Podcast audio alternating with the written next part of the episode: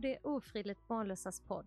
Jag heter Ida Fallström och idag är det en fortsättning av föregående avsnitt med advokat Morale Minsani som jobbar på advokatfirman Guide som vi hänvisar våra blivande föräldrar till för att få hjälp med den juridiska processen när man startar sin surrogatprocess. Välkommen tillbaka Morale, hur mår du? Tack! Jo, jag mår jättebra. Hur mår du? Jo, jag mår bara fint, tack.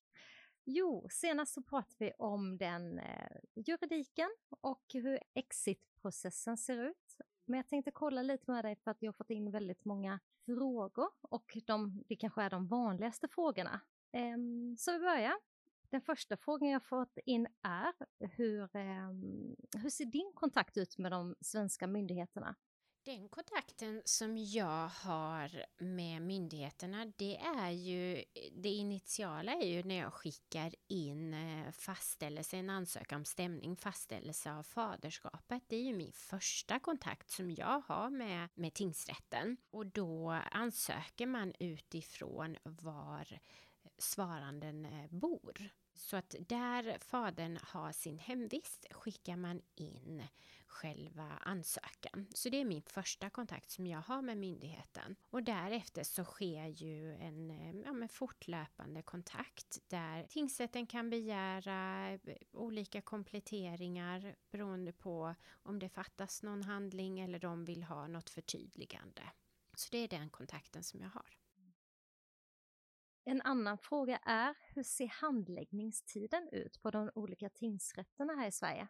Det är väldigt individuellt. Eh, vissa tingsrätter har lite längre handläggningstider medan andra eh, kan handlägga det lite mer skyndsamt. Det som är viktigt att tänka på för myndigheternas räkning är att de här ärendena överlag bör handläggas skyndsamt just för att barnet har ja, barnet är statslös kan man säga. Det är så det ser ut på pappret. Så barnet står ju utan vårdnadshavare i Sverige, vilket gör att vi, för att skydda barnet, ju snabbare vi handlägger de olika ansökningarna, däribland fastställelse av faderskap och därefter ensam vårdnad, desto mer skyddar vi barnet. Så det är väldigt viktigt att just belysa att myndigheterna, tingsrätten, ska handlägga detta skyndsamt.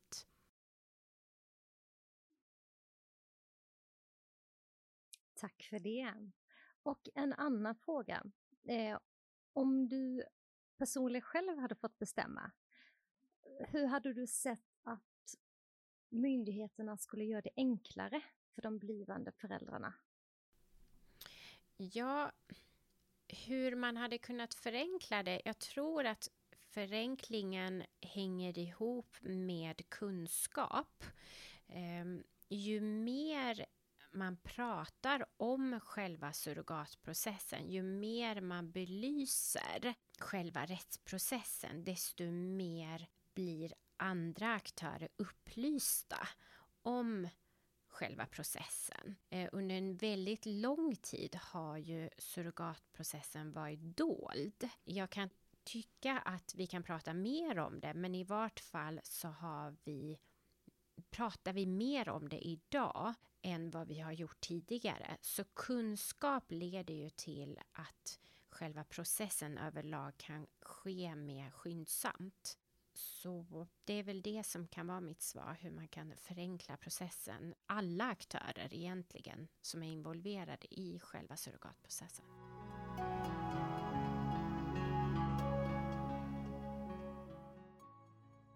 Det är många som undrar om man om man måste personligen träffa dig eller ske mötet digitalt?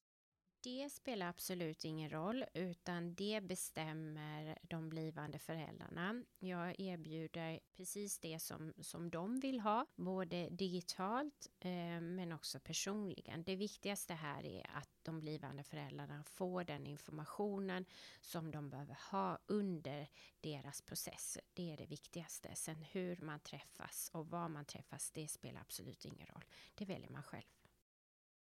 Hur går den juridiska processen till?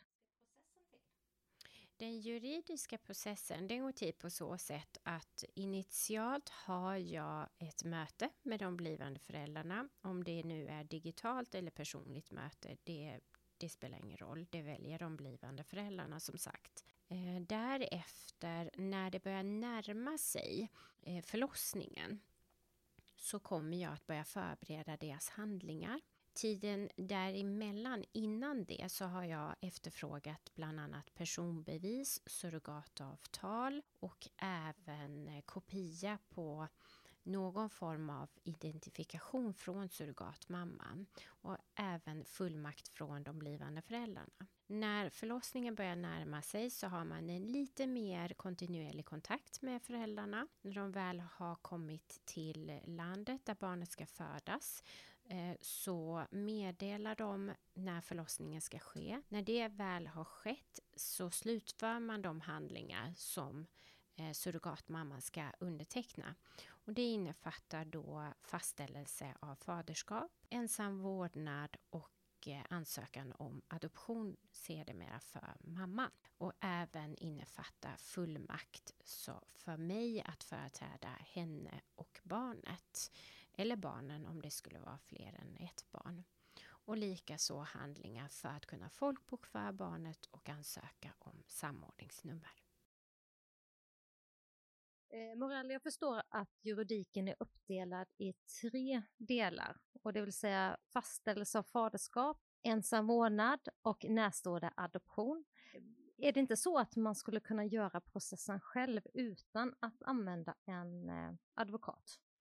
Det låter enkelt, men det är inte det. Bakgrunden till allt detta, det är en rad handlingar. Det är många skrivelser. Att författa dem, att utföra dem, att skicka in dem. Det man inte får glömma är just den här kontakten med myndigheterna. Och detta ska ju ske under tiden eventuellt man befinner sig i ett annat land eller man har precis kommit hem med en nyfödd bebis. Sen får man inte heller glömma att detta är specialkunskap. Det är inte vem som helst som vet hur man går tillväga för att få den här processen att fortskrida. Min rekommendation skulle inte vara att man gör det på egen hand av olika anledningar. Framförallt kunskapen och den juridiska processen som är lite krävande eller rätt mycket krävande. Men också det att man faktiskt ska stanna upp och njuta lite av tiden att man har blivit en förälder.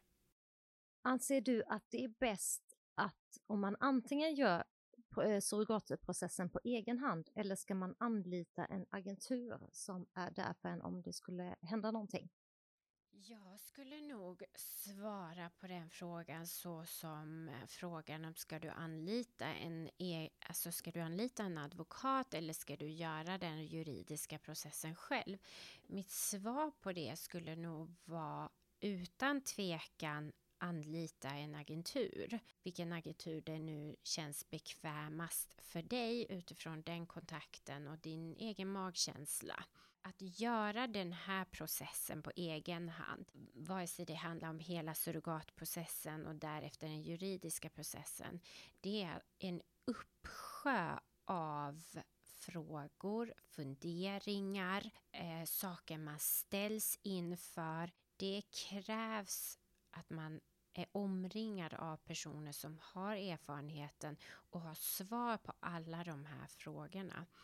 Eh, erfarenhet leder ju till kunskap och anlitar man en agentur med kunskap så behöver man ju faktiskt inte uppfyll, eh, uppfinna hjulet själv utan man kan istället välja att njuta av att någon annan hjälper en utan att man själv behöver oroa sig. Vilket man ändå kommer kanske få göra under den här processen. Men då har man ju faktiskt stöd och vägledning. Jag vill även tillägga att när du anlitar en agentur, vilken agentur man nu väljer, så har man ju ett skydd. Man får ett skydd i samband med att man anlitar en part som ska ta tillvara ens rättigheter. Det är ju personer som vet hur själva surrogatprocessen går till. Och det här skyddet, det finns inte om man går eh, hela den här vägen, den här resan på egen hand. Och det är inget som jag skulle rekommendera.